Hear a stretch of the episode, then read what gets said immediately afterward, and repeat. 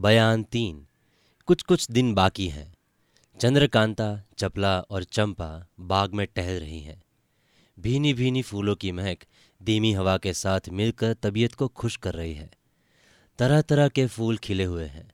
बाग में पश्चिम की तरफ़ वाले आम के घने पेड़ों की बहार और उसमें से अस्त होते हुए सूरज की किरणों की चमक एक अजीब ही मज़ा दे रही है। फूलों की क्यारियों की रोशनी में अच्छी तरह छिड़काव किया हुआ है और फूलों के दरख्त अच्छी तरह पानी से धोए हुए हैं। कहीं गुलाब, कहीं जुई, कहीं बेला, कहीं मोतिये की क्यारियाँ अपना अपना मज़ा दे रही हैं। एक तरफ़ बाग में सटा हुआ ऊँचा महल और दूसरी तरफ़ सुंदर सुंदर बुर्जियाँ अपनी बहार दिखला रही है। चपला, जो चालाकी के फन में बड़ी तेज और चंद्रकांता की प्यारी सखी है, अपने चंचल हाव भाव के साथ चंद्रकांता को संग लिए चारों ओर घूमती और तारीफ़ करती हुई खुशबूदार फूलों को तोड़ तोड़ कर चंद्रकांता के हाथ में दे रही है।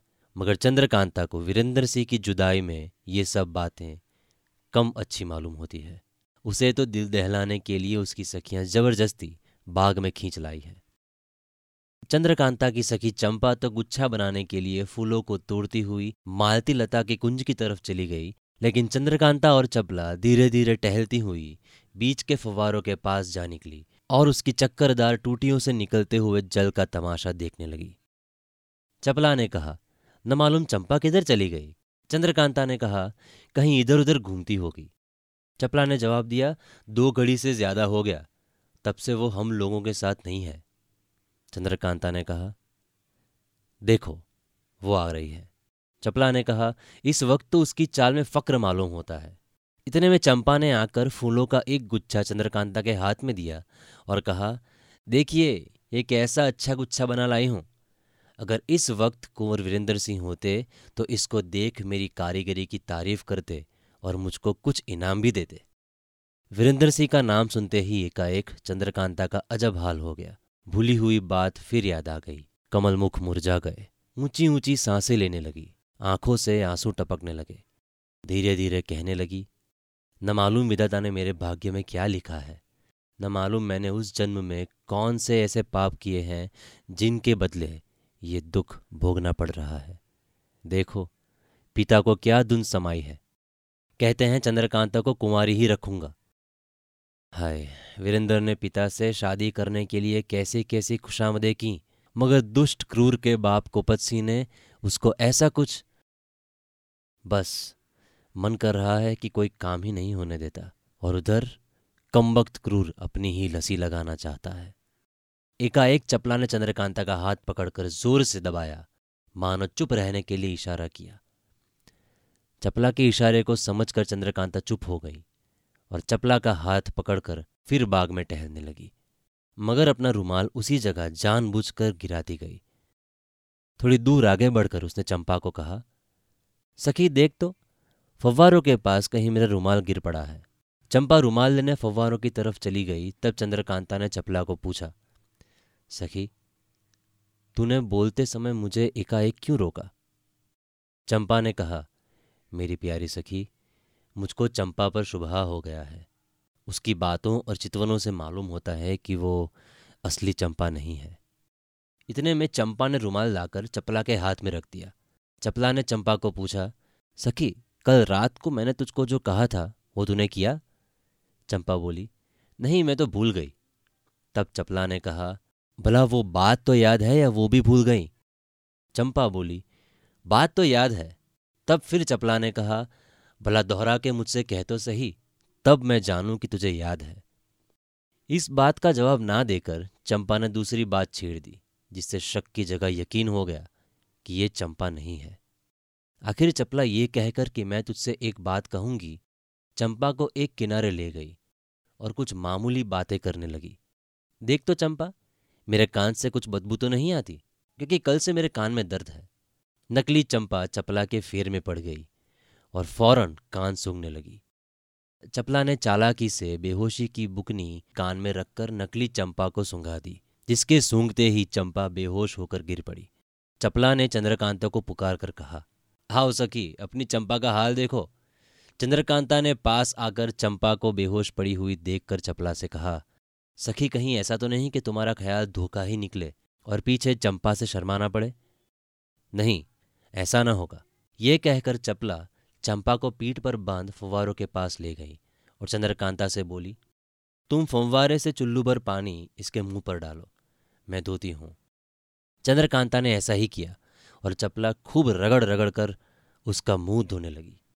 थोड़ी देर में चंपा की सूरत बदल गई और साफ़ नजीम की सूरत निकल आई।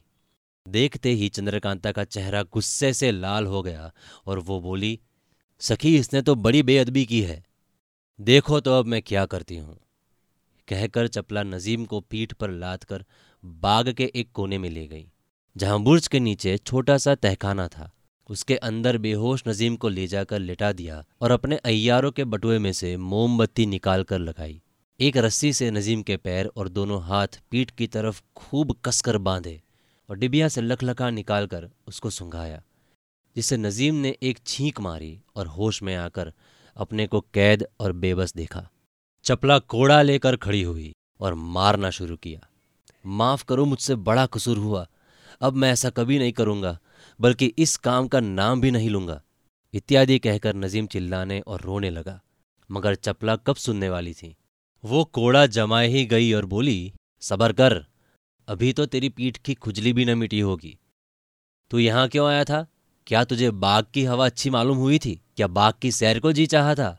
क्या तू कहीं जानता था कि चपला भी यहाँ होंगी? हराम जादे के बच्चे, बेईमान, अपने बाप के कहने से तूने ये काम किया? देख मैं उसकी भी तबीयत खुश कर देती हूँ।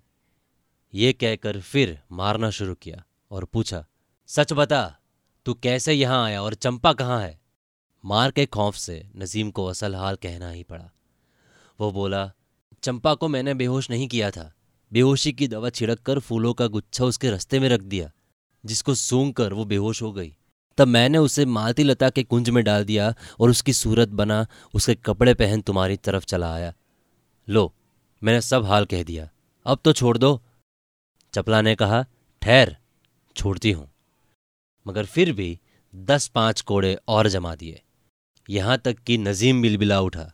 तब चपला ने चंद्रकांता से कहा, सखी, तुम इसकी निगरानी करो। मैं चंपा को ढूंढ कर लाती हूँ। कहीं वो पाजी झूठ न कहता हो।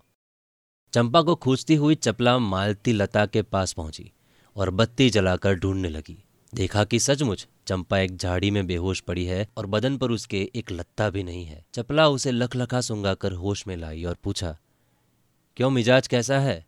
खा गई ना धोखा? चंपा ने कहा, मुझको क्या मालूम था कि इस समय यहाँ अयारी होगी। इस जगह फूलों का एक गुच्छा पड़ा था, जिसको ढूंढकर सूंघते ही मैं बेहोश हो गई। फिर न मालूम क्या हुआ। हाय हाय, न जाने किसने मुझे बेहोश किया। मेरे कपड़े भी उतार लिए। बड़ी लागत के कपड़े थे। वहाँ नजीम के कपड़े पड़े हुए थे, जिसमें से दो एक लेकर चपला ने चंपा का बदन ढका और ये कहकर कि, मेरे साथ आ, मैं उसे दिखलाऊं जिसने तेरी ये हालत की। चंपा को साथ ले, उस जगह गई जहाँ चंद्रकांता और नजीम थे। नजीम की तरफ़ इशारा करके चपला ने कहा, देख, इसी ने तेरे साथ तेरी ये भलाई की थी। चंपा को नजीम की सूरत देखते ही बड़ा क्रोध आया और वो चपला से बोली बहन अगर इजाज़त हो तो मैं भी दो चार कोड़े लगाकर अपना गुस्सा निकाल लूँ।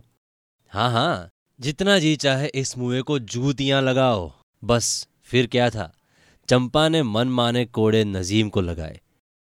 यहाँ तक कि नजीम घबरा उठा और जी में कहने लगा, खुदा, क्रूर सी को गारत करे जिसकी बदौलत मेरी ये हालत हुई।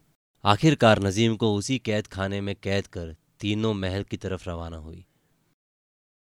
ये छोटा सा बाग जिसके ऊपर लिखी बातें हुई, महल के संग सटा हुआ उसके पिछवाड़े की तरफ़ पड़ता था और खासकर चंद्रकांता के टहलने और हवा खाने के लिए ही बनाया गया था।